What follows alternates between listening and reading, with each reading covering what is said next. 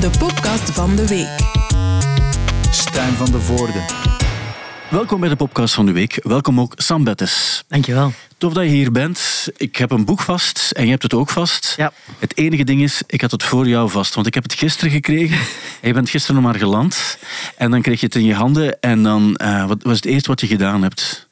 Um, gevoeld. Ja, ik vind voilà. dat relief heel tof van, Ja. die, eh, van de letters. Ja, vond ik ook heel tof. Het is een, eh, een boek met als titel Ik ben. Eigenlijk moet je zeggen, ik ben Sam Bettes, denk ik. Ja. En eh, dat is ook exact eh, wie je bent. En het eh, was een zeer, zeer fijn boek om te lezen.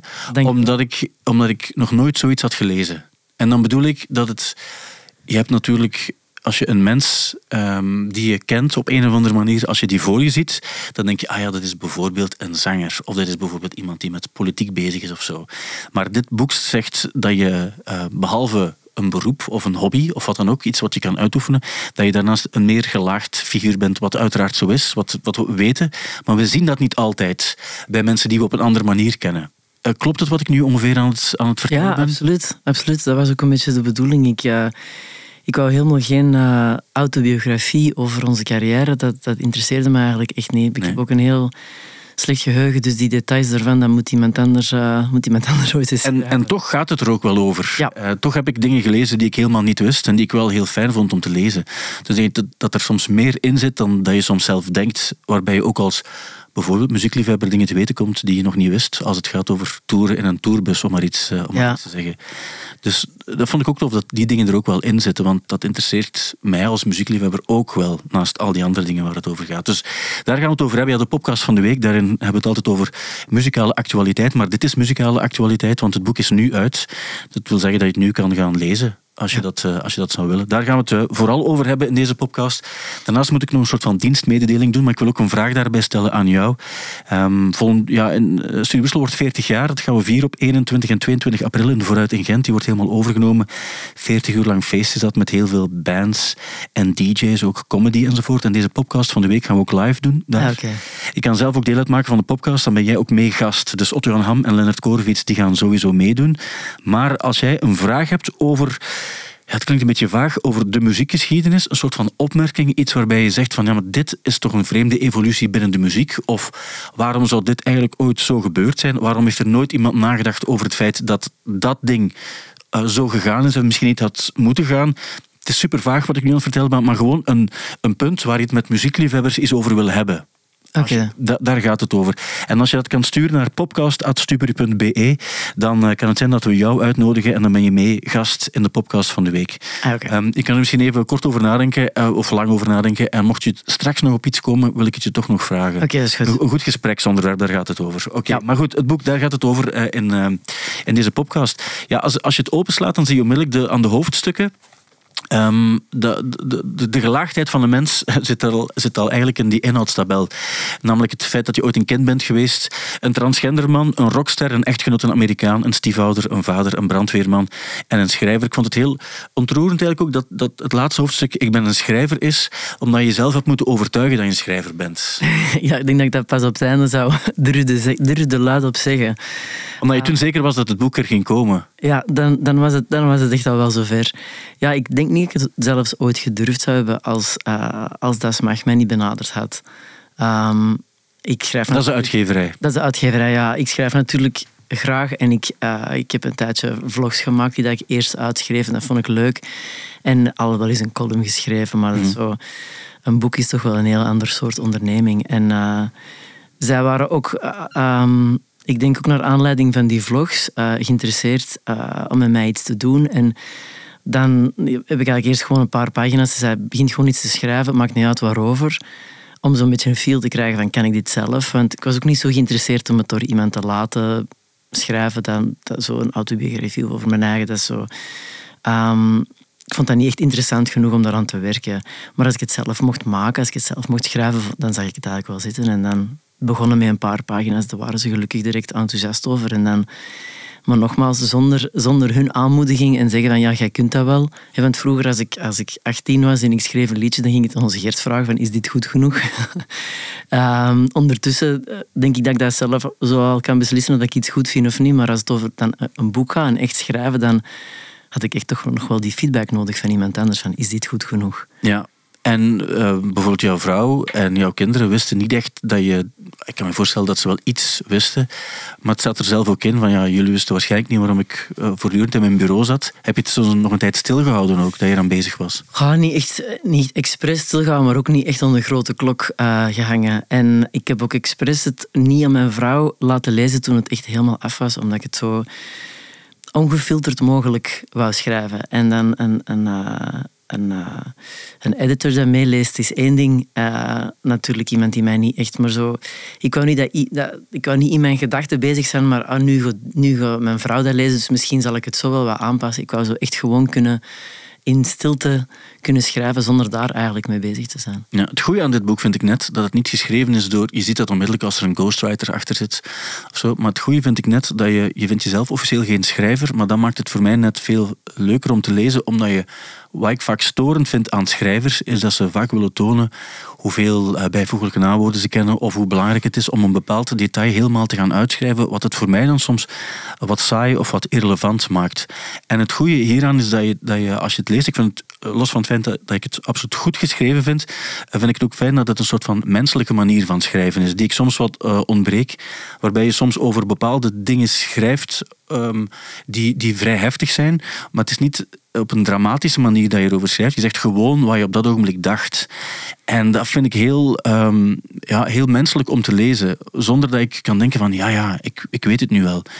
En daardoor had ik ook onmiddellijk heel veel sympathie bij alle onderwerpen waar het echt over ging. Omdat het iets was waarbij ik dacht van, ik kan het mij voorstellen, ook al zit ik niet noodzakelijk in exact dezelfde situatie, maar ik kan het mij voorstellen en dan denk je ook al automatisch, wat is dan het probleem als er andere mensen ergens een probleem eh, mee zouden hebben? En zo gaat het eigenlijk over alle onderwerpen waar je over praat. En dat vind ik wel, ehm, dat vind ik wel mooi als je zoiets kan doen in een boek waarbij het niet gaat over sensatie of over specifiek een concert of over, over het feit dat je ehm, ja, wat dan ook in je leven hebt gedaan. Het gaat over, over veel meer dan dat. En dat was misschien ook exact de bedoeling. Ja, dat vind ik een heel mooi compliment dat je, zegt, dat je dat zegt. Want ik vroeg, voordat ik vertrok, uh, een paar dagen geleden... Uh, uh, ik vroeg ik aan mijn vrouw van, er gaan mensen mij vragen ik ga, en ik kon op televisie dat in, in een minuut of minder moeten zeggen, waar gaat dit boek over? En, uh, en ze zei, it's uh, um, what, it's like, what it's like to be you. You're, you're telling people what it's like to be you. Uh -huh. hoe, hoe, dat ik de dingen ervaren heb. Ja. En, um, en als dat dan overkomt, als je zegt van ik, ik, uh, ik heb het gevoel dat ik ermee in zit, dat ik het wel begrijp wat dat je wilt zeggen. Dat vind ik eigenlijk het mooiste, het mooiste compliment, dat er zo'n soort, uh, ja, dat, dat, dat het overkomt gewoon, van, dat, dat mensen begrijpen van, ah oké, zo voelt het dan om ja. met te zijn. Ik vond het ook bijvoorbeeld heel mooi, want Eigenlijk gaat het over, over heel veel dingen. Je hebt bijvoorbeeld ook uh, rocksterren die gaan dan alleen maar schrijven over hun uh, successen of ook over mindere perioden en optredens enzovoort. Maar dat is een klein deel van het boek. Hier gaat het echt over jou en, al, en alles wat met jou te maken heeft. En ik vind dat je het ook heel eerlijk doet. Op een bepaald ogenblik zeg je, ja, er zijn ook dingen waar ik niet, niets over ga zeggen of ik heb geen zin om daarover te praten, want ik ben er zelf nog niet helemaal over uit. En, en dan zeg je er ook, ja, sorry. En je zet er ook letterlijk bij als het ging over bijvoorbeeld je, je, eerste huwelijk. Dan zeg je van, ah, ik heb geen zin om daarover te praten. Oké, sorry. Uh, Um, en ik weet het, ik weet het. en zeg je dan te, eh, tegen psychologen van ik weet het. um, en ik vond het eigenlijk mooi dat je, dat je, dat je ook zegt van ah, ik heb geen zin om daarover te praten ook. En dat vind ik, uh, dan geloof je ook alles wat erin staat voor de rest. Omdat je weet van de dingen waar je niet over wil praten, ga je niet doen. En de andere ga je niet verbloemen of ga je niet op een andere manier proberen voorstellen. Dan geloof ik het ook veel meer. Ja, het was vanaf het begin eigenlijk een, een manier. Eh, als ik de eerste pagina's geschreven had, uh, zijn we beginnen praten over hoe gaan we dit indelen. En, en uh, hoef, ik hoop dat het niet chronologisch hoeft te zijn, want dat wou ik eigenlijk vanaf het begin niet doen. Zo echt een, een, van begin tot einde verhaal vertellen. En um, er zijn ook volledige hoofdstukken geschrapt die gewoon minder die we zo op voorhand hadden gezegd van dat kan wel leuk zijn om daar ook iets over te zeggen. Maar waar het dan bleek dat het eigenlijk niet minder uh, entertainend, niet, niet bepaald minder entertainend, maar gewoon toch niet zo diep zat als andere dingen. Kan je er een voorbeeld van geven? Qua onderwerp bijvoorbeeld, of, of een, een, een, richting waarin je zat? Ik, heb een, uh, ik had een hoofdstuk, ik ben een student. En uh, dat is misschien wel, dat was heel kort. um, waar dat ik zo een beetje over het, over het school vroeger en hoe dat ik dat ervaren had. En, en er, zit, er zaten wel een paar grappige verhaaltjes tussen, maar dat, dat had niet dezelfde, ehm, dat had niet dezelfde draagwijdte, vond ik. Ja. Vonden we allemaal eigenlijk. Want de- allee, zelfs op momenten dat, dat iemand tegen mij zegt van dat, dat doet me precies minder, had ik er meestal zelf ook al twijfel Ja, ja. En het zit ook wel in het, in het, eh, het stuk waarin je vertelt dat je, je bent dus ooit- een kind geweest. Eh, en daar, daarin zit ook best ook wel wat. Vertelt ook wel iets, ook bijvoorbeeld over eh, ook het nest waar je dan uitkomt. Je hebt twee broers Ja. en, en ouders die eigenlijk altijd goed voor jou gezorgd hebben. En jouw broers ook. Ik, Gert kennen we dan natuurlijk, omwille van, van Case Choice. En, en een andere heel goede band waar hij ooit in zat, Woodface. En dan heb je ook nog die andere broer waar je eigenlijk heel mooie dingen over zegt. En dat is een broer die, die de mensen, om het even breed te kaderen, die kennen hem niet. Maar hij is eigenlijk heel belangrijk geweest. Voor, voor, niet alleen voor de band, maar ook voor jou persoonlijk. Ja, ik, ik merk ook dat mensen die, eh, ik denk misschien met, met ouder te worden en meer mensen leren kennen, dat mensen die dat niet hebben, dat dat zo'n gebrek echt is. En eh, hoe ouder ik word, en als ik zelf dan ook naar mijn eigen kinderen kijk, die elkaar hebben, eh, hoe, hoe mooi dat het is om iemand te hebben die u zo onvoorwaardelijk graag ziet en steunt in alles. En ehm, dat, dat, dat, dat heb je eigenlijk alleen maar met je broers en je zussen, zoiets. Mhm. Dus eh, ik, eh, ik besef dat hoe langer hoe meer, hoe belangrijk dat ik dat vind. En nu gisteren ook, als ik aankwam, ehm, hoe fijn dat ik dat vind om, om, eh, om mijn ouders te zien en, en naar onze Gert te rijden en mijn neefjes te zien en, en nichtjes. Dat is zo... Er is... ehm, misschien niet alleen ouderdom, maar dan nog, nog een, een, eh, een stukje covid erbij, dat je alles zo toch op, op een net iets eh, diepere manier of zo ervaart van, amai, dat heb ik allemaal wel echt gemist. Zo. Ja. Dat is ook een van de dingen die erin staan. In covid-tijd ja, kom je één keer in het jaar naar België, anders ja, zes, zeven keer afhankelijk misschien ook van de dingen die je hier moet doen. Maar ik vond ook, eh, in je dankwoord op het einde bijvoorbeeld, daar, daar ehm, ja, bedank je heel veel mensen. En er staat ook heel specifiek ehm, ook, wacht, ik moet even kijken waar het hier juist staat. Ik denk dat je, je, eh, je broer Bart, die heb je nog extra, extra bedankt. Terwijl over Gert zeg je ook mooie dingen, bijvoorbeeld, ja, zonder hem zou ik die eerste jaren Case Choice nooit overleefd hebben, want ik had hem echt nodig daar.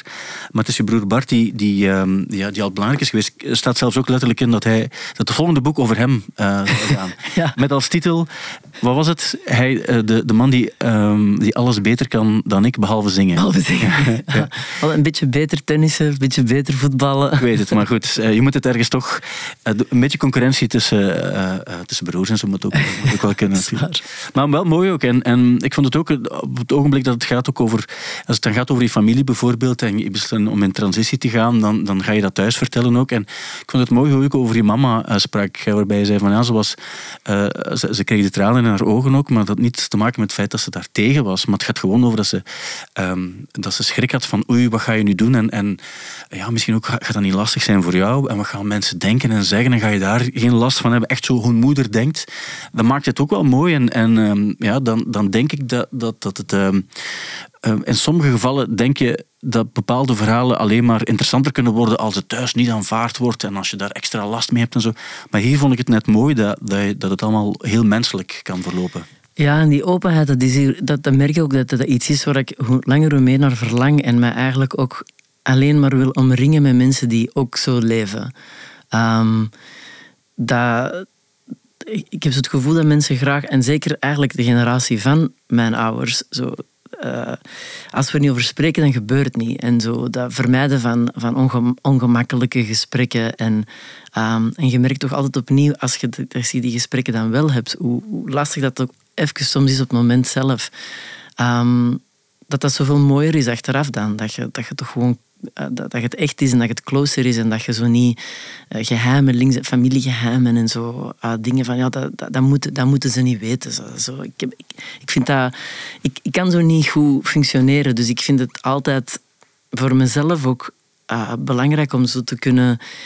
ehm, ja, dat mensen, mensen mij kunnen kennen zoals ik ben, want dan voelt u ook echt ja, meer begrepen en closer. En, en, eh, en ik vond het raar, ook al als mijn ouders, eh, mijn vader is 82 en eh, die gesprekken zijn natuurlijk iets stroever en iets minder gemakkelijk, maar dat was ook zo raar om thuis te komen en ah, dag Fokke, dag Moeke, een dikke kus en babbelen over koetjes en kalfjes. En dan dat deel van mij niet, daar niet over te praten, terwijl dat eigenlijk alles, wat, alles was wat in mijn kop zat. Dus, ehm, en, en die eerlijkheid, ja, ik, ik denk ook ik denk dat ik geen andere modus heb, eerlijk gezegd. Gewoon dat, omdat, ik, omdat ik zo ben en ik, ik vind dat zo gemakkelijker, gemakkelijker leven uh, door gewoon open te zijn. En er zijn natuurlijk dingen die, die van mij zijn en die van ons zijn, van ons gezin, die dat je, die dat je voor jezelf houdt. Maar als het over dit soort dingen gaat en open zijn over jezelf vinden en, en, en kunnen zijn wie dat je bent, dan vind ik het eigenlijk echt fijn om dat te kunnen delen met andere mensen. Ja. En misschien ook wel heftig om te horen dat er ook mensen zijn die zoiets niet kunnen, omdat ze bijvoorbeeld in een familie of uit een familie komen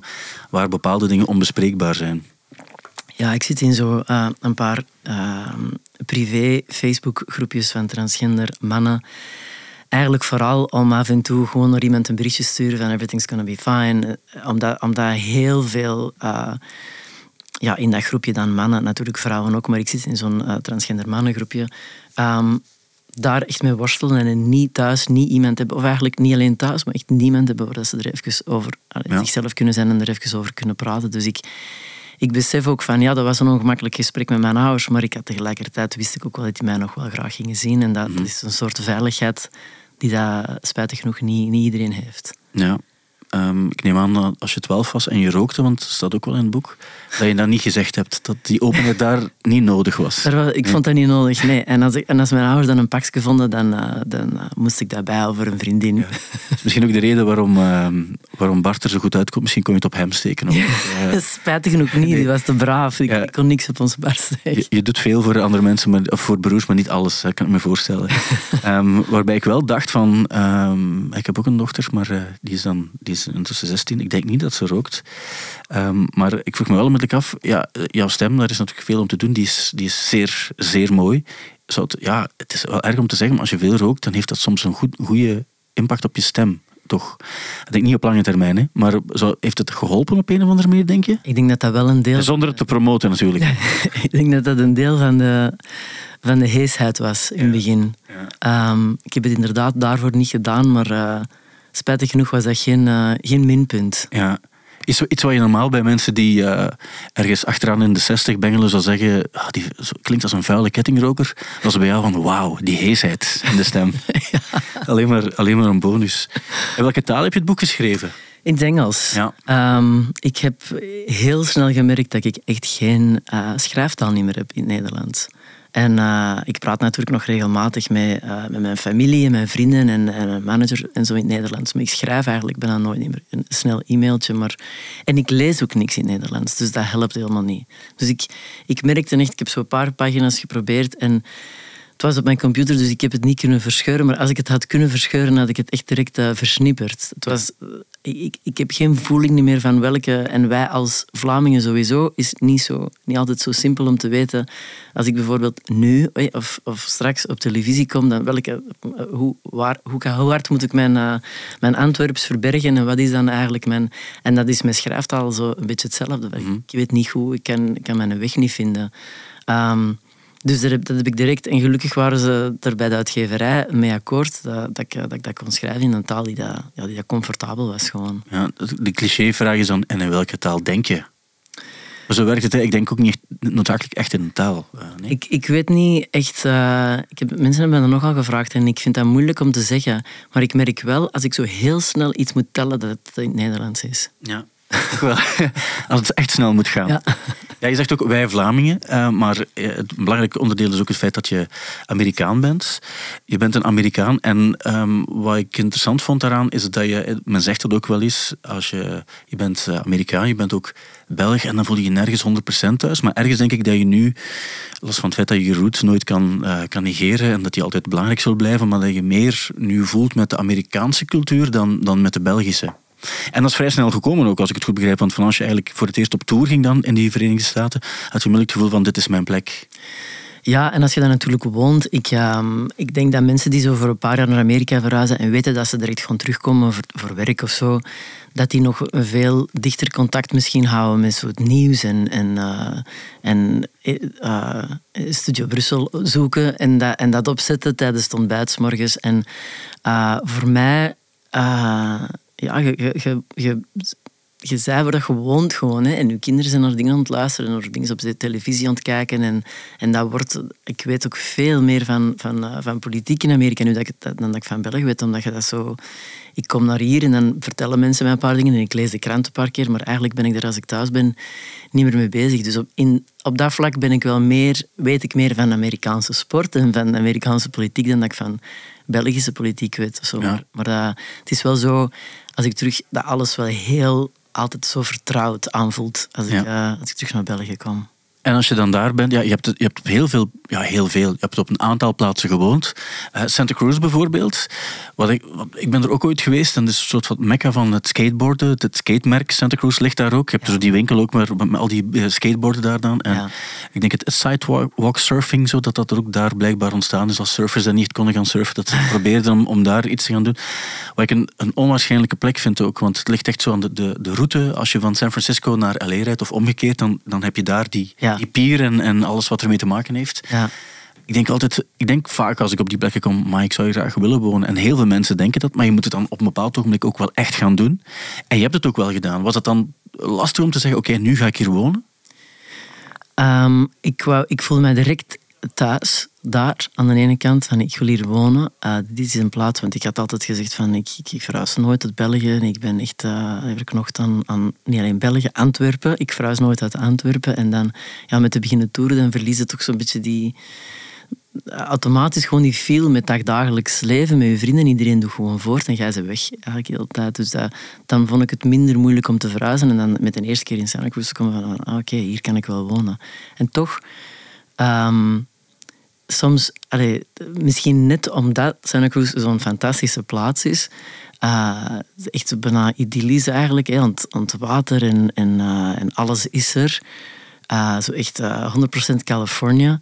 Um, ik denk dat dat misschien nog wel de nadruk op mijn eenzaamheid een beetje heeft gelegd. Ja. Van, nu, nu, ik, heb, ik heb tijd, ik kan alles gewoon doen. Ik kan gewoon surfen, ik kan gewoon beachvolleyballen, ik kan gewoon... Uh, allee, eender wat eigenlijk. En, ik, en, je, en je staat zo een beetje in het midden van je kamer en, en, uh, en je weet eigenlijk niet goed. Dus het, het is niet alles. En, Ja. en, ik denk als je zo op zo'n, op zo'n prachtige plaats zit, dat dat soms nog kan, kan benadrukken van ik zit hier niet helemaal juist en dat heeft niks met de plaats te maken. Mm -hmm. Ja, want sommige plaatsen maken het misschien nog moeilijker. Als je in uh, Johnson City gaat wonen, dan zit je echt... Ik ben er nooit geweest, ben wel in de buurt geweest, zo in de Tennessee-omgeving. Maar uh, ja, daar zit je qua gevoel, denk ik, wel heel even in the middle of nowhere. Ja, en dus dat is het, het contrast. Hè. Weten dat je in Johnson City wel gelukkig bent en in Santa Cruz niet, dan, dan weten dat het niet, niet aan de locatie ligt. Ja. Maar wat ik er wel moet bij zeggen, want ik, ik, uh, ik ben soms negatief over zo het conservatieve denken in het zuiden van Amerika, maar ik moet er wel bij zeggen dat wij vrienden voor het leven hebben gemaakt in Johnson City en dat dat eigenlijk echt wel een heel mooie plaats is om te wonen. En voor ons kinderen ook, ook al was het redelijk backwards op sommige vlakken. Ook wel een heel mooie en veilige jeugd. Waar je echt letterlijk nog van deur tot deur vriendjes gaat kloppen van is er iemand thuis. En um, vlakbij een meer en, en, uh, en ja, eigenlijk heel buiten leven. Uh, in het midden van het groen. Dus er waren heel veel positieve dingen aan. Maar ik moet toch wel, uh, toch wel gemerkt dat er zo'n soort als we naar Californië verhuisden, dat er zo'n soort gewicht van ons afviel dat we, dat we niet wisten dat we eigenlijk al 15 jaar aan het meedragen waren. Van wauw, mm -hmm. dat is toch wel anders als we hier vertrekken. Ja, het, het, zag er op zich gewoon... Ik heb wat foto's bekeken. Ik heb ook gezien trouwens dat je nog steeds op de Wikipedia-pagina van Johnson City staat. Mm. Uh, ik wist niet of je dat weet. Uh, ik zag ook dat het vlakbij Dollywood is. Het, ah, ja. Ben je er geweest ooit, Dollywood? Nee, ons kinderen wel. Het is echt vlakbij. Allee, vlakbij. Het is een, maximum een, een uur rijden. Of ja, zo, denk, denk anderhalf uur. anderhalf uur, ja. Gatlinburg. Uh, ons kinderen wel. En uh, ik ben er nooit geweest. Uh, maar ik ben wel een heel grote Dolly Parton fan. Mm -hmm. Dus het is, een, het is een aanrader, dat schijnt. Ja, wel, ik ben er ooit min of meer in de buurt geweest. Ook niet, ook niet geraakt, omdat ik zag van het is eigenlijk een vrij gewoon pretpark. Maar je hebt daar een tourbus, staat er dan. En een mini-museum en een kerkje waar je zelf blijkbaar ook nog, als er is, naartoe gaat. Het is een, een uh, podcastreeks, Dolly, Dolly's America of zo heet het. En het Ah, gaat over hoe Dolly Parton mensen die op zich niets met elkaar te maken willen hebben in de Verenigde Staten, omdat ze van politieke overtuiging en verschillen en wat dan ook. En Dolly Parton brengt ze op een of andere manier samen en haar teksten gaan over veel meer dan eh, wat, je, wat je oppervlakkig zou, zou kunnen denken. Het Ja, ik heb heel echt- heftige dingen. Echt pas, pas veel later geleerd dat er zoveel extra lagen waren aan... eh, als ik opgroeide, dan ken ik Dolly Parton van ja, 9 to 5 en zo. I Will Always Love You, een paar liedjes. En natuurlijk haar, haar, hoe dat ze eruit ziet. ja. En zo helemaal eh, geschminkt en al. Maar het schijnt ook... eh, dat de mensen die het allerdichtst bij haar staan, eh, behalve misschien haar echtgenote, niemand heeft haar ooit gezien zonder eh pruik en make-up en al die dingen. Dus niemand weet hoe dat ze eruit ziet als die 's morgens uit haar bed komt. Maar als al die façade weg is, is dat echt iemand dat ongelooflijk bezig is met de gemeenschap en daardoor heel eh, geliefd is overal. Zeker in het zuiden van Amerika. Bijvoorbeeld, wij kregen ook, eh, onze kinderen kregen, ik denk elke zes maanden of zo, een boek. En dus Dolly Parton stuurt, er is een organisatie dat naar elk kind in Tennessee een boek stuurt. Dat je, echt, dat je echt gewoon in je brievenbus krijgt. Dat is, toch, toch fantastisch. Dat soort projecten. En zij heeft ook dat zo... Als die bosbranden er waren en zo, was zij ook de eerste die daar eh, mensen heeft geholpen en, en, eh, en heel veel geld eh, daaraan heeft gegeven. Dus echt iemand waar dat mensen... En dat, dat vind ik ook zo interessant, hè, want dat, dat- ik ben nu misschien een beetje te veel aan het, aan het uitweiden. Zo, maar, nee. Ehm, ik leer ook door zo iemand als Dolly Parton te zien, of bijvoorbeeld ook eens een interview dat ik met Lady Gaga had gezien, waar dat zij zeggen van mensen denken dat wij ons verbergen, hoe, dat, hoe dat wij ons presenteren aan de wereld, maar dit is hoe, dat wij ons, dit is hoe ik mezelf zie. Want eh, na die film Lady Gaga waren er mensen die zeiden van oh, het is zo mooi als je, als je er zo puur natuur is, zo kennen wij u eigenlijk niet. En zij zegt, ja, maar ik voel mij het allerbeste als ik alles op heb. Heel mijn schmink, alles. Dan, dan, zo wil ik mij presenteren aan de wereld. En als ik dat zag, dan dacht ik van, ja, dat is natuurlijk. Ik, ik, ik presenteer mij graag zo natuurlijk mogelijk aan de wereld. En zij zo. En het is eigenlijk allemaal juist hetzelfde. Hoe Dat mensen zich, zichzelf zien en zo willen ze zich in de wereld zetten.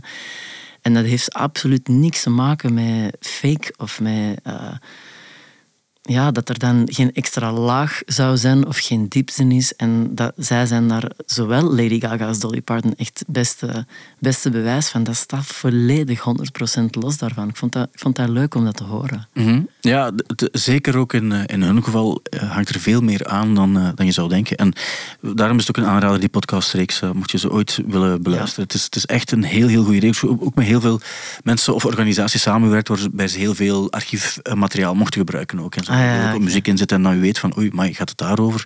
Dat is wel heftig dat dat erachter zit. En zit er zelf ook in. Dus ze heeft zelf haar blessing ook gegeven over Ah, ja. En ze is heel eerlijk over heel veel dingen, waarbij je niet zou verwachten dat iemand daar heel open en eerlijk over, eh, over praat. Dus, eh, Ah, dan moet ik, dan moet ik Ja. zeker checken, want ik ben wel een pot- grote podcast fan. Ja, Dolly Parton's America, dat is, eh, Ah dat is de naam. Ja, Johnson City, daar zaten we eigenlijk bij. Dus als je naar de Wikipedia-pagina gaat, dan zie je bij bekende inwoners, dan sta je er nog altijd bij. En dan staat er ook bij, dus dat je, er staat Sam Bettis van Case Choice, en dan staat er ook bij, ehm, en hij was ooit een brandweerman hier eh, bij ons. Dat is los van het feit dat eh, het is de Case Choice-vermelding staat erbij, en dan ook wel een beetje trots dat je daar als brandweerman actief bent Dat wist ik niet, dat dat erop stond. Ja, dat doet ja. me eigenlijk wel veel plezier. Ja. Ja, want eh, dat vond ik ook een heel interessant stuk als het gaat over... ja, ik ben een, een, een brandweerman. Je hebt ooit je sollicitatiegesprek online gedaan via Skype. Op een moment dat het nog niet evident was om op die manier te communiceren. Maar je was op tour op een plaats die je niet vermeldt, maar het was niet de meest funky plek eh, in Europa, denk ik. En toen heb, je, eh, toen heb je geskyped. En ik denk dat het toen... Want je bent toch begonnen in Johnson City? ja. Dus, dus toen heb je wel ehm, ehm, besloten om ik ga dat doen. En dat was dan toen je op tour was met Case Choice, een Europese tour die aan het doen was. En, en toch wilde je dat doen. Kan je nog eens uitleggen waarom het voor jou belangrijk was om, om, om dat te gaan doen? Of te proberen, want toen wist je het niet of het, of het ging lukken. Ja, ik zat echt op een, ik zat een beetje op een moment waar, dat het, eh, waar dat elke dag een beetje hetzelfde ging lijken. eh, met Case Choice. En wij zijn, we hebben zo al een paar, we zijn nu 30 jaar bezig, dus we hebben zo al een paar momenten gehad dat waar dat je zoiets hebt van, en nu dan? Hè, Wat, wat, wat houdt het nu nog eh, fris en leuk en uitdagend? En dat was ik even kwijt. En we konden ook zo niet direct vinden van... eh, eh, hoe, hoe komen we hieruit? We kunnen, een nieuwe plaat maken. Een plaat maken is altijd leuk, maar er was toch zo'n gevoel van... dat is een beetje die, de rock is een beetje aan het sterven. En, en dat, aan de ene kant blijft dat natuurlijk altijd bestaan. En er is nu wel weer een hele revival bezig. En vinylplaten en alles wat je wilt. Maar toch had, er, had ik op dat moment het gevoel van... Ah, dat, um, het kan mij eigenlijk niet meer echt boeien op dezelfde manier. Om, om diezelfde songs, wat dat eigenlijk toch is wat dat mensen verwachten... Um, ik wil iets doen dat, dat net iets meer betekent en dat fysieker is. En ook af en toe toch het gevoel hebben van ik vertrek hier veel te veel. Ik ben altijd weg. En dus je zegt altijd oftewel de, de valies blijft soms gewoon staan, want je zegt oftewel komt er net terug of je, staat op punt te vertrekken. Dus je, je kunt zo niet wekelijks iets afspreken met mensen en, en uh, ik kan nooit een team coachen of uh, dat gaat niet, want dan ben ik ineens vier weken weg en dan rekenen mensen op mij. En dat, na een tijd weegt dat soms even van, ah, ik, kan, ik ben nooit op één plaats eigenlijk. Nog altijd niet. Ik blijf zo echt, tussen twee plaatsen hangen. En daar had ik, en daar had ik behoefte aan en ik, ik zag dat als een uitweg. Van, dat, dat, is, dat is iets dat, mij...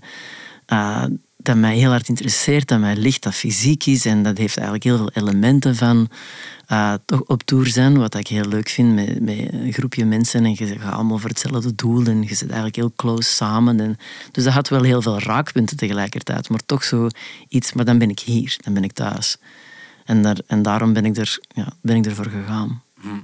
Uh, voor alle duidelijkheid, als ik het goed begrijp, een uh, brandweerman bij ons, dat is specifiek uh, brand, wat ook uiteraard een groot deel is van wat jij doet. Maar het gaat veel verder, zeker met wat je nu doet. nu woon je daar niet meer uiteraard, maar het gaat ook vaak over, over eerste hulp bieden in, in allerlei omstandigheden. Vooral. Vooral, en ik weet nog, toen we elkaar de laatste keer zagen, toen vertelde je dat je nu, want je woont nu in de omgeving van, van eh, Palm Springs, mhm. Desert, Desert Springs, eh, heet het? Palm Desert. Palm Desert, sorry.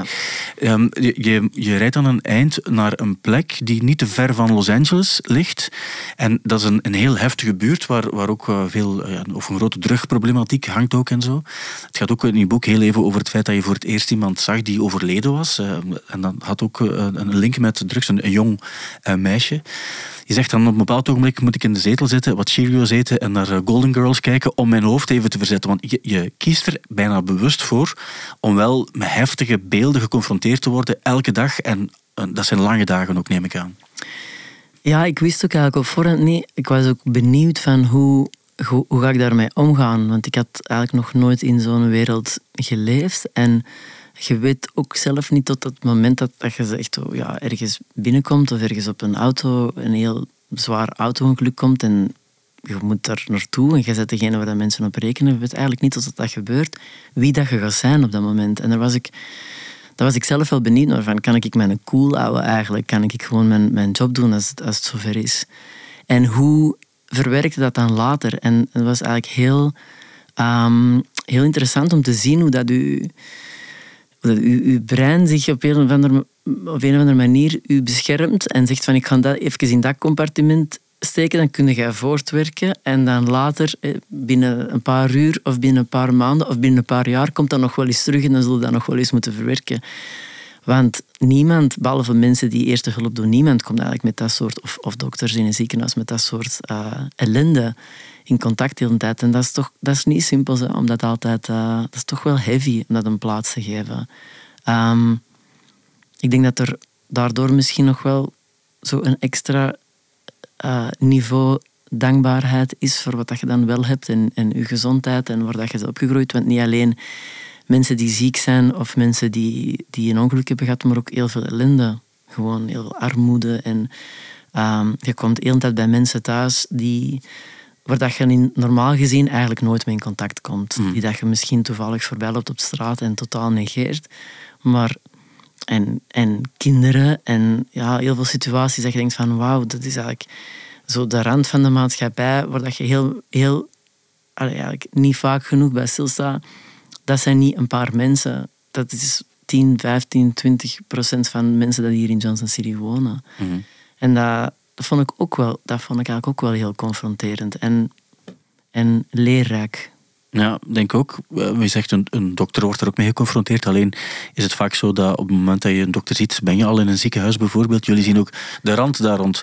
Um, wij zien dat in een film, waarschijnlijk helemaal opgeblazen. Dan je ziet zo'n crackpand of zo bijvoorbeeld. Uh, maar jij ziet dat ook, ook in het echt. En dan denk ik dat, je, uh, ja, dat jij als, als een van de meest directe ehm, getuigen misschien ook kan, kan zeggen dat er een gigantisch drugprobleem is. Ook nog steeds over de hele wereld, maar zeker ook in de Verenigde Staten. Want welke, wat is de omgeving waar je nu ongeveer... Dat was toch de ruwe rand rond Los Angeles, of ben ik verkeerd? Nee, ik heb, dus, ik heb een tijdje in, uh, in uh, een jaar uh, vrijwilliger geweest in, in een, een stadje dat ik... echt gewoon ja, misschien duizend inwoners of zo. Ja. Um, waar dat echt mensen gaan schalen, denk ik. Dat eigenlijk alleen maar trailerparks waren en voor de rest echt alleen maar woestijn. En...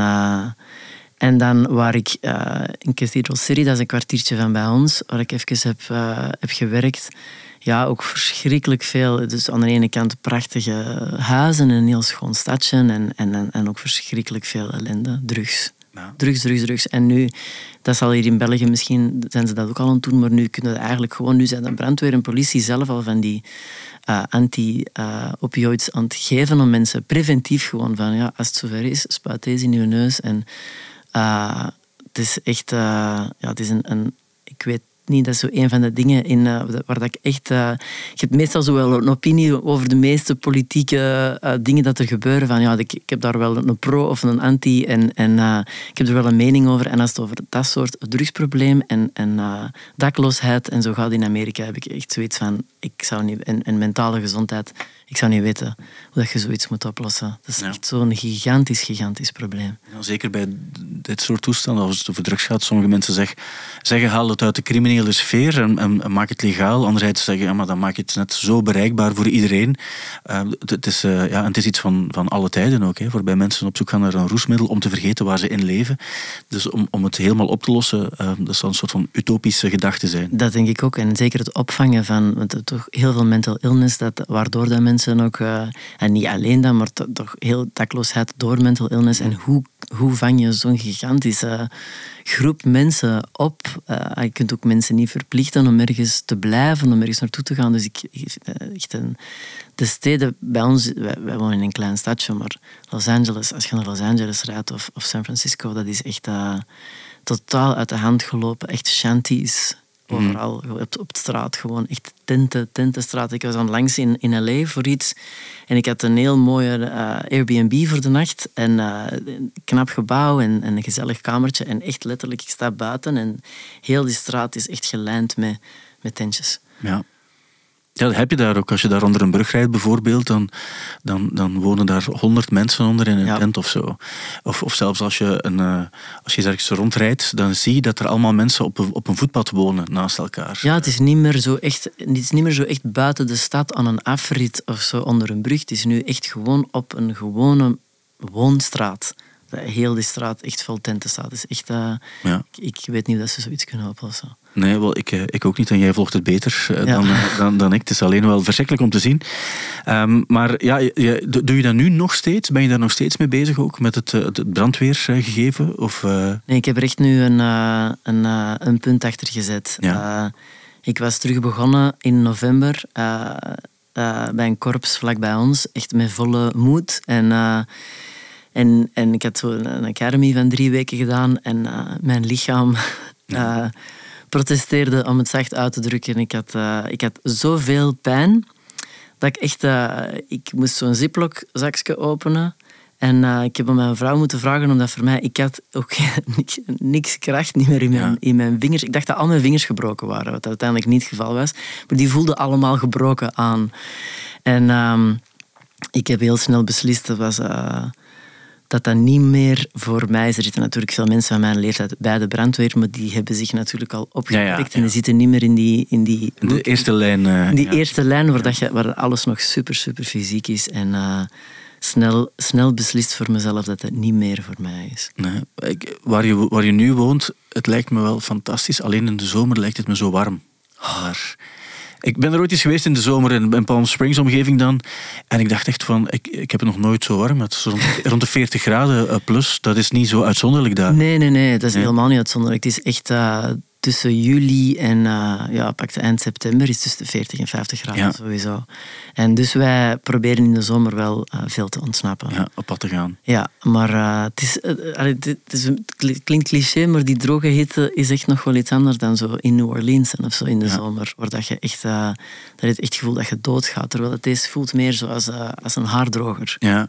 Eh, Volgens mij woon je ook vlakbij een park dat ooit nee, dat opgedragen is aan de grootvader van George Homme van Queens of the Stone Age. Ah ja, Cap Homme Ja. ehm, Park of zoiets heet het. Hè. Het is eigenlijk gewoon een stuk woestijn eh, waar, waar dat ze opgedragen hebben aan hem. Ik denk dat hij met real estate en zo bezig was. Als ik ja het goed daar gaan wij elke dag wandelen. Echt waar? Ja, dat Voilà. is echt vijf minuten van bij ons. Daar gaan wij met ons honden wandelen. Wel, we hebben ooit een reeks gemaakt, ehm, California Love heette die. En toen hebben we gesproken met iemand die nu met de zanger van Kaius in een band speelde. En die eh, vroeg om daar af te spreken. En toen hebben we daar een interview gedaan. eh, aan Ah, de- de- en, eh, en ik dacht toen ook van, het was eigenlijk de perfecte periode van het jaar. Ik denk dat het zo april was. Ja. De, de, Coachella-tijd wat er ook Ja. vaak. eh, ga je gaan trouwens dit jaar naar Coachella? Ik heb nog geen tickets. Ehm, ik ben er wel aan het denken. Eh, ik ben vorig jaar, vorig jaar heb ik er gewerkt eh, als EMT. En dat ga ik zeker nooit meer doen. Wat, wat is EMT?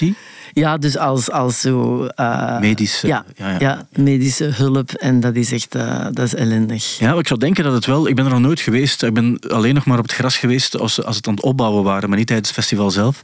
En ik zou denken dat het een, een vrij georganiseerd festival... Dat het geen Burning Man is waarbij je denkt van hier hebben ze alles door elkaar gebruikt. Maar dat je het gevoel hebt dat het allemaal nog wel...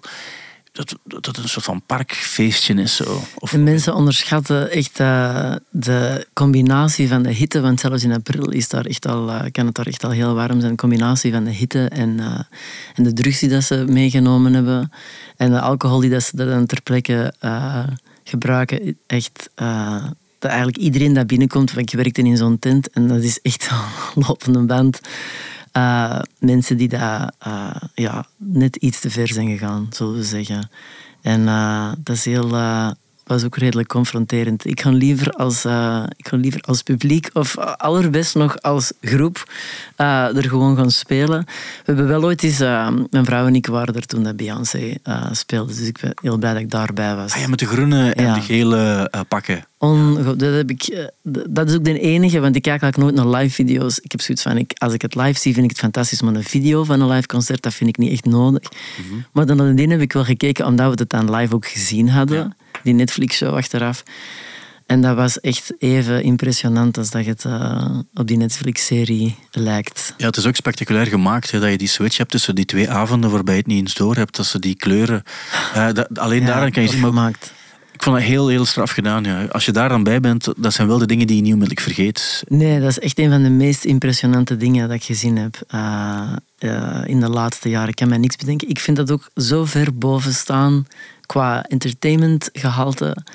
En hoe dat, dat in elkaar zat, zo ver boven al de rest. Ik kan dat met niks vergelijken. Ik heb natuurlijk ongelooflijke live concerten gezien en gewoon heel mooie en warme dingen live gezien. Maar qua echt zo alles dat juist zit, is dat echt, staat dat echt, echt pijlenhoog boven alle andere dingen die ik ooit gezien heb. Ja. Dat niet vergelijken. Ga je nog wel eens naar concerten? Heel weinig eigenlijk. Maar we hebben nu net we hebben, eh, tickets voor Lizzo eh, gekocht om heel het gezin. Eh, de kinderen gaan mee. En Taylor Swift deze zomer. Maar heel cool wel, ja. Ik Ja. heb Lizzo vrijdag gezien. Ah, oké. in het In Sportpaleis. het Sportpaleis. Ah. Ja, ben geweest. En hoe was het? Ik vond het, ehm, ik vond het qua feel good was het fantastisch. Zij zingt onwaarschijnlijk goed ook.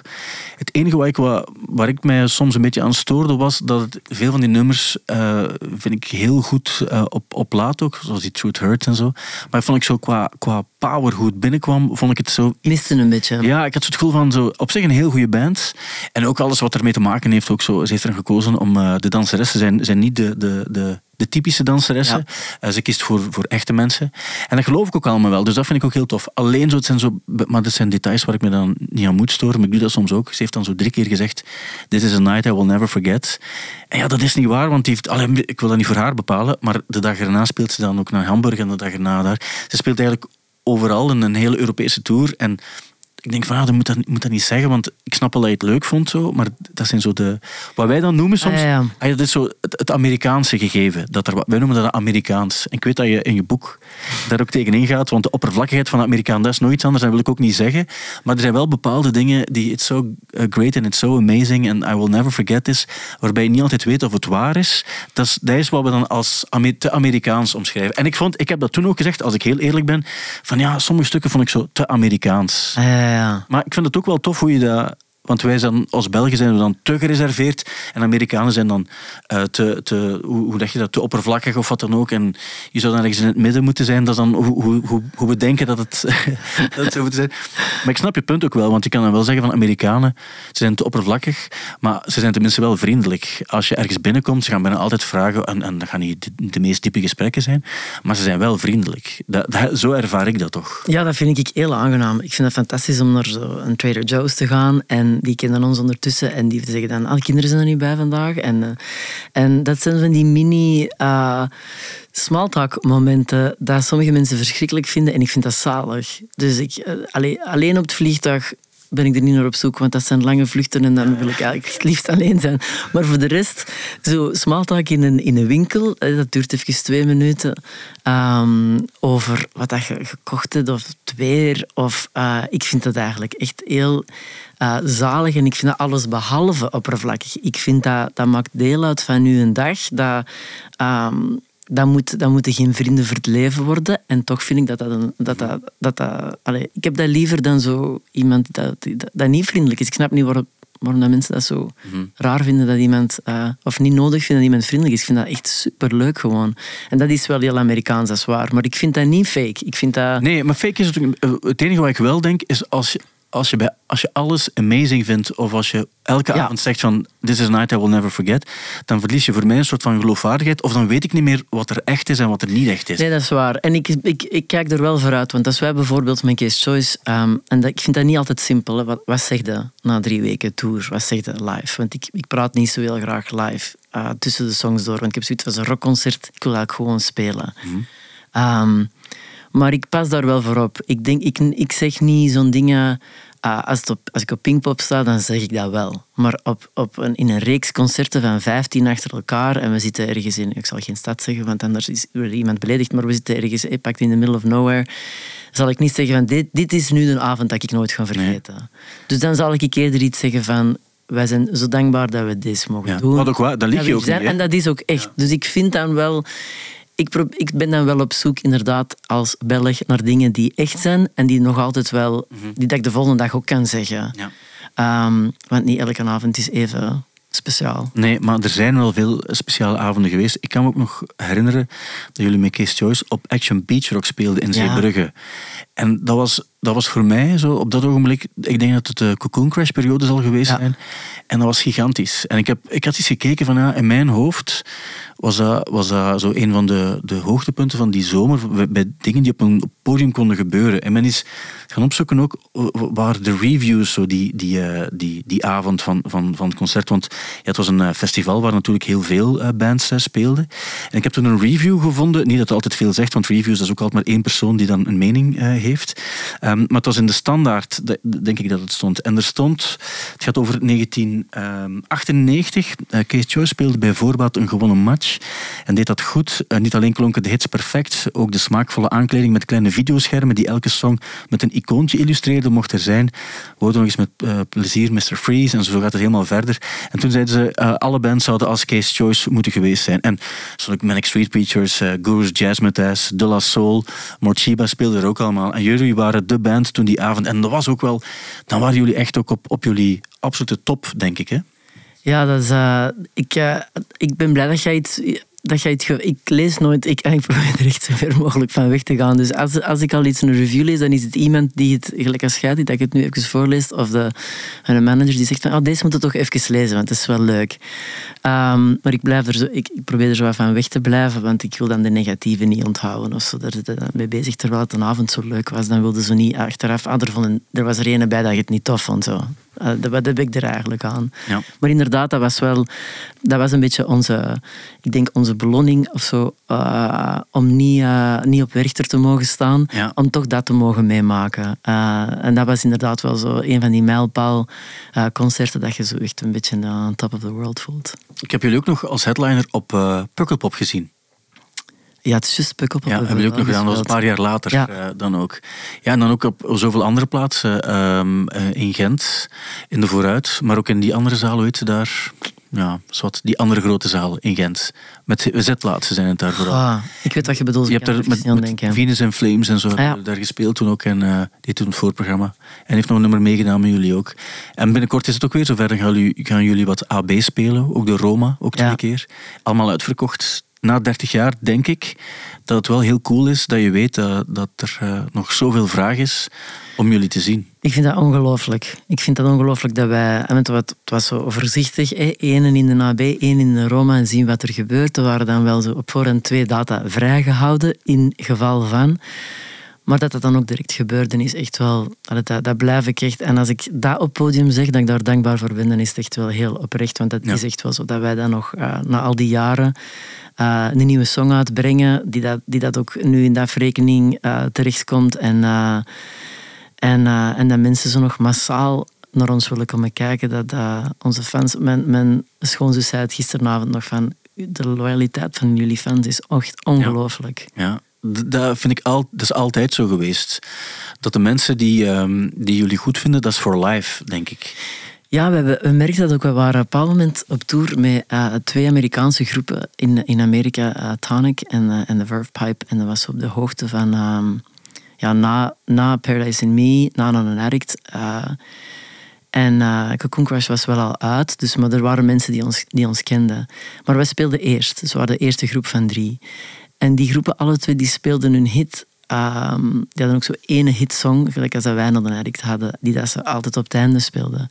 En die zeiden ook tegen ons van, wij spelen die op het einde, want mensen, als we die in het begin spelen, dan vertrekken mensen vaak. Mm. En ik weet nog dat, dat, dat onze Gert en ik op dat moment naar elkaar keken van, dat, dat overkomt ons nooit. Ja. Dat is echt, uh, dat, daar zijn wij zo dankbaar voor. Als wij nog een addict als tweede song spelen, dat blijft. Iedereen blijft, want die zingen de rest ook mee. Ja. Want die, die willen er zijn voor ons en niet alleen om die song te horen. En dat, daar ben ik altijd zo dankbaar voor geweest. Dat, dat, dat mensen echt heel het pakketcase zo is altijd, altijd wel wilden hebben. Ja, dat is ook het, het Gauthier-verhaal een beetje geweest op Coachella, waarbij Somebody I Used to Know speelde en het nummer was voorbij en de tent stroomde leeg. Oh. Uh, waar, waarbij ik mij kan voorstellen dat bij jullie ook wel anders is. Ik denk ook wel... Want ik, heb het zelf ook nog meegemaakt dat ik zo, denk misschien een andere college radio aan het beluisteren was. En als je in de, Verenigde Staten aan het rijden bent zo, en Northern ik daar effectief ook uh, passeert. Je zal het zelf ook al meegemaakt hebben. Dat is wel cool, denk ik. Ja, ik weet dat nog. We zaten allemaal samen in een busje. En uh, de eerste keer dat we onszelf in Amerika op de radio hoorden, dat was toch wel... dat is toch wel een moment, hè? want dat blijft toch, ook al, ook al woon ik er nu, hè, zo in Amerika op de radio komen. Ja, absoluut. Maar ja, je hebt er ook wel wat gedaan. Want het gaat ook over Indigo Girls heb je dan gespeeld. Hè, waarbij je ook zegt van ik heb daar echt ook iets van geleerd. Dat je ook een, een, een ster kan zijn en ook een beetje normaal kan doen tegen de mensen. Alanis Morissette, in de jaren 90 heeft er niemand meer platen verkocht dan Alanis Morissette. Ze heeft aan jullie gevraagd om mee te gaan op tour. Ja, je hebt daar wel mee gespeeld op, op die absolute piek van haar carrière. Zij was een wereldster en, en, en zo binnen de muziek was er niets groter. Op dat ogenblik, ja, dan heb je wel iets gezien ook. Weet je daar nog veel van? Of is dat iets een soort van waas is achtergebleven? Nee, ik weet er nog heel veel van. Want dat was echt... Ik denk dat we dachten, hoe jong dat we ook waren, dat we op dat moment ook wel echt beseften van waar staan wij hier nu elke avond? Ja. En er was, wat dat, wat dat eigenlijk nog wel zo'n beetje een silver lining was, is dat niemand kende ons, dus dat was spijtig. Maar tegelijkertijd, daardoor waren er ook geen verwachtingen van ons elke dag. Dus we hadden geen interviews. Dat was gewoon zo van de bus op, eh, allemaal. En dan naar het volgende uh, stadion met, uh, met Alanis Morissette. Om 8 uur tot 8 uur 40 setje doen voor 30.000 mensen. En dan op ons gemakje naar Alanis show kijken. En voor de rest zo'n beetje, beetje basketten en een beetje hangen. En, en, dus wij, hebben, en wij beseften op dat moment wel van deze is niet normaal wat wij hier aan het doen zijn elke mm -hmm. avond. Dat wij, dat wij dit mogen doen. En ik heb mij... Alanis Morissette is ongeveer even oud als ik, denk ik. En ik heb mij toen ook wel de bedenking gemaakt van... Die carrière, dat ziet er ongelooflijk uit. En ze ziet er echt heel eenzaam uit. Ja. Zo, die had er aparte bus dan, van die andere gasten. En Taylor Hawkins, De Hawkins speelt toen, toen, absoluut, ja. speelde er toen nog bij. En, ehm, en zo af en toe nodigde hij dan een vriendin uit om met haar mee op tour eh, te gaan. Om zo ja, om gezelschap te hebben en, en, en hotelkamers. En dan, dan heb ik mij ook, hoe jong dat ik toen ook was, echt wel heel hard beseft. En ik zit hier met onze Gert en die andere gasten op de bus. En we zijn ons allemaal aan het amuseren. En uh, die bedenking heb ik mij al vaak gemaakt. Dat is groepen waar we mee gespeeld hebben. Bijvoorbeeld Matchbox 20 heeft nog in ons voorprogramma gespeeld. En dan zijn die echt gigantisch groot geworden. En dan denk je soms van, ah nee, dat extra tandje dat wij er zo niet hebben kunnen bijsteken op een bepaald moment. En dan tegelijkertijd heb ik heel snel zoiets van, maar wacht, we hebben ons wel altijd heel goed geamuseerd. We hebben elkaar altijd gehad. We hebben allemaal nog een super normaal, niet eenzaam leven kunnen leiden. Dus is niet, die silver lining is niet zo ver uh, te zoeken. Maar ik weet wel, ook in die periode, toen jullie heel groot uh, waren, dan in de jaren negentig ook, uh, jullie zijn het nog steeds, want anders ga je geen vier zalen op een week uitverkopen die niet te klein zijn. Maar dan, dan, het is niet dat jullie zoveel anders deden ook. Hè? En dat is ook zo, ik denk ook dat je niet jouw broer Gert is, ook, die is altijd tegen iedereen zeer sympathiek. En het maakt ook niet uit wie dat is. Of dat nu uh, de, de, de, de mens die zijn uh, tafel komt afruimen, bij wijze van spreken. Of, of iemand die, uh, die hetzelfde doet, namelijk muziek maken op een podium voor mensen. Ik denk dat het soms ook een beetje in je moet zitten om, om, om het gevoel te hebben van... Je kan af en toe wel eens zweven en dat mag ook wel zo. Maar dat je weet van uiteindelijk is het ook dat maar. En is het beter als we allemaal een beetje normaal doen tegen elkaar. Dat zit toch ook in jullie, denk ik. Ik denk dat het een beetje Vlaams is. En ook gewoon... Nou, niet bij iedereen, denk ik. Hè? Misschien niet bij iedereen, maar sowieso, dat zit er bij onze Gert in. Dat zit er bij mijn ouders ook echt in. Dat... Uh, ik, gisteren bijvoorbeeld liet mijn moeder mij een brief zien um, dat iemand naar mijn vader had geschreven. Iemand die even oud was als ik. En... Um, die zei, dus dat was de, de, de papa daarvan, van iemand die, die in mijn jaar geboren is. En die zei van, uh, onze Bart is nog bij u gekomen uh, en er was een hartdefectje. En uh, jij hebt dat direct gemerkt en jij, zet, jij hebt ons direct naar Leuven gestuurd en we konden er niet geraken. En we zijn met u mogen meerijden. En dat was zo een brief, nu geschreven, jaren later om mijn vader te bedanken om op dat moment, want die, die Bart die is zo oud als ik en die heeft een heel succesvol leven en die heeft helemaal geen hartproblemen niet meer. En om gewoon even te laten weten in een brief van bedankt om zo even extra gewoon een mens te zijn en niet alleen een dokter en ons te helpen. En, en, en, ja, en, en nu is alles eigenlijk al 50 jaar helemaal oké. Ja.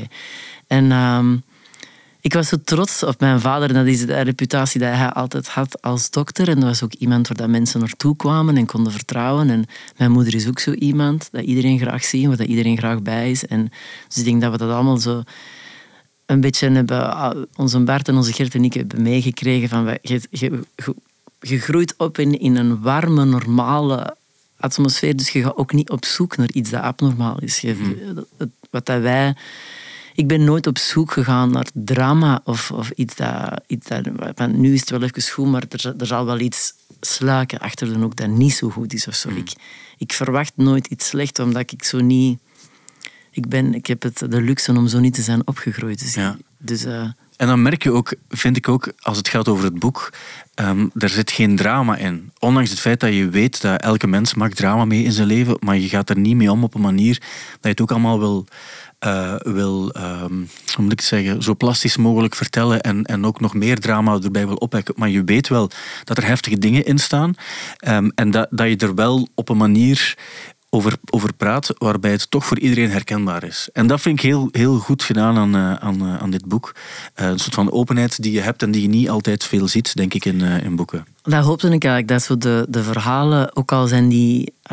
het zijn natuurlijk bepaald heel specifieke dingen die ik heb meegemaakt die andere mensen niet meemaken, maar dat je toch een soort universal, universal, universaliteit kan er niet uit. Ja, een universeel gevoel, Dank zeggen. Ja. Dank u. Ja. Uh, heeft dat, je, dat iedereen connectie mee voelt. Um, zeker ouderschap en stiefouderschap en dat soort dingen, maar ook zo wat we hebben meegemaakt met Case Choice en ook in mijn transitie. Ja, dat is heel specifiek. Die transitie dat is misschien heel specifiek, maar toch zijn dat, zitten daar toch dingen in, denk ik, dat super herkenbaar zijn voor, Mhm. voor mensen. Hoe, dat, hoe dat je jezelf ziet. En, en, en dat moet niet zo drastisch zijn dan van gender veranderen. Maar dat is toch, ik denk dat het toch veel, veel breder is dan, dan, dan alleen maar zo'n transitie.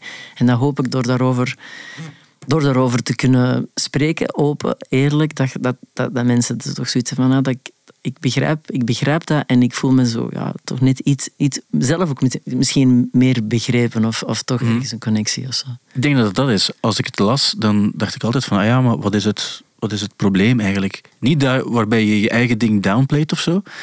Maar het, het enige wat ik dan... Daarom dacht ik zelf nog, mijn dochter moet nu een boek lezen voor school. En dat is niet te geloven dat zoiets nog gelezen moet worden op een school. Omdat ik denk, dat is soort niet van deze tijd. Dat gaat echt over een onderwerp dat hen ook niet zegt. Ook niet, niet geschreven op een manier waarbij je denkt van, dat is nog iets hoe geschreven wordt in deze tijd. Maar ik dacht, als je nu zoiets zou lezen, ja, het, zegt ook, het zegt eigenlijk ook gewoon veel over hoe een mens in elkaar zit. Namelijk een, een bepaalde gelaagdheid zit daarin. En we hebben allemaal wel, wel iets op een of andere manier waar we mee bezig zijn en, en mee worstelen. Maar je kan daar ook op een, op een schone manier mee omgaan. En dan niet iedereen speelt inderdaad voor tienduizenden mensen. Of niet iedereen eh, ondergaat een transitie. En, en dat is ook zo. Maar als je het zo leest, dan denk je van, ah ja, eh, die persoon heeft het wel meegemaakt. En de manier waarop die ermee omgegaan is, dat is wel, dat is wel cool. En dat is hetgeen wat ik wel graag lees in een boek. Waarbij je weet dat het echt is. En dat het ook iets is dat niet zo... Er staat niets, niets in dit boek qua onderwerp dat ik heel vreemd vind. Terwijl als je de, de biografie leest van, weet ik wel, van Ozzy Osbourne of zo, dan lees ik vaak dingen waarbij ik denk van what the fuck of zo. En dat heb je niet bij dit boek. En dat, dat is op een of andere manier vind ik ook verfrissend als het, als het gaat over een boek. Het, is, het gaat niet alleen over muziek en het gaat niet alleen daar en daar en daarover, maar het gaat over, over de, de, een, eh, het leven van een mens. En dat vind ik er heel goed aan. Daarom wil ik het ook aanraden aan iedereen die dit nu hoort. Ah, dat vind ik heel, heel, heel fijn om te horen. Maar ik zou het, ik zou het, eh, omdat ik geen Amerikaan ben, mocht ik het niet vinden, zou ik het niet zeggen. En ik wel bij zeggen. dat doet mij veel plezier. Nee, absoluut. Dus daarom wil ik het, ehm, wil ik het zeker aanraden. Eh, ik ben Sam Bettes, dat is de naam van het boek. En je gaat het, je gaat het makkelijk... eh, je gaat het makkelijk kunnen terugvinden, want het, het, eh, je gaat nogal opduiken, denk ik, op een aantal plaatsen. Ja, ja ik, kan nog, eh, ik, ik ken het even niet van buiten Nee. waar, waar allemaal. Maar een paar boekhandels en het is vanaf ik denk 3 maart zeker Ja, beschikbaar. Dat is, eh, dat is op dit ogenblik, als je de podcast aan het luisteren bent, Ah, kan je het kopen. Ehm, ehm, want in Nederland komt het ook uit, neem ik aan. hè? Ja. Het is ook een Nederlandse uitgeverij, denk ik. En ik zie dat Erik Corton ook heel mooie woorden heeft gezegd. Ehm, ook altijd fan geweest van jullie. Hè? Ja, dat is zo iemand, dat is zo een van die mensen hè, die, die, die dat je in je carrière eh, af en toe tegen het lijf loopt, dat je, waar je zo net eh, snel een iets leukere of, of toch iets diepere connectie mee heeft dan met iemand anders. En eh, dat is ook iemand dat ik al jaren niet meer gezien heb, maar dat is zo, je komt die dan tegen, dan is het altijd zo, toch Ja, ja. een warm, een eh, warm moment. Die hebben ook nog, die, die groep kunnen ook waar het mee, die hebben nog geopend voor ons. Ja. Uh, Verkeerschoice was plezant. Eh, maar ja, zo mensen, dat, dat vond ik ook zo leuk en vind ik zo leuk aan wat dat wij doen. Hè. Dat je zo, zoveel eh, inclusief jij, dat je zo mensen tegenkomt waar dat je graag mee praat en, en die dat je dan vijf jaar later zo nog eens terugziet en al die kleine momenten. En wij, zitten misschien, wij gaan misschien morgen niet beginnen e-mailen en facetime elke week. En toch vind ik dat leuk dat wij, dat wij hier gepraat hebben. Dus dat, dat, dat vind ik, dat vind ik heel, heel fijn aan wat dat wij mogen doen met ons leven. Dat je eigenlijk heel veel van die kleine, soms heel tijdelijke contacten hebt, dat, dat, toch, dat toch deel uitmaken van je leven en toch belangrijk zijn, ook al zijn die misschien niet blijvend of voor altijd. En dat, dat is een van de, van de leuke lessen dat ik geleerd heb uit wat, wat dat wij doen en, en waar dat ik eigenlijk hoe langer hoe meer dankbaar voor ben. En wel, dat is de reden waarom ik ook graag de podcast van de week doe. En daarom ben ik ook dankbaar dat je wilde langskomen om, uh, om hierover te praten. En daar vooral heel open over te praten, waardoor het voor iedereen inspirerend is, wie je ook bent. Dus uh, ja, dankjewel. Ik uh, wilde ook nog even zeggen dat je dus... Um, dat, is, dat, is, iets helemaal anders, maar ik had het aan jou ook gevraagd. Is er een specifiek onderwerp waarbij je denkt van het mag vrij ruw zijn, maar dat is misschien wel interessant om het daar eens over te hebben met een, een panel, als ik het woord zo mag gebruiken. Als je niet meer opkomt, ook geen probleem, want ik heb ook niet de tijd gegeven om erover na te denken, wat de andere dingen over te praten. Nee, mag ik hier, uh, kun je dat knippen? Mag ik hier een klein secondje over nadenken? Weet je wat, je mag het ook, we zullen het er, mocht je, het is nog een paar weken ook, mocht je eraan denken, mag je het altijd laten weten aan mensen die nu aan het luisteren zijn en die hebben een, een onderwerp in gedachten. podcast.stuberi.be en dan kom je maar langs op 22 april in de Vooruit in Gent als je wil. Sam Bettes, dankjewel om hier te zijn. Graag gedaan. Heel veel succes met het boek en met alle concerten die er nog aankomen in uh, België en daarbuiten. En graag tot een volgende keer. Bedankt.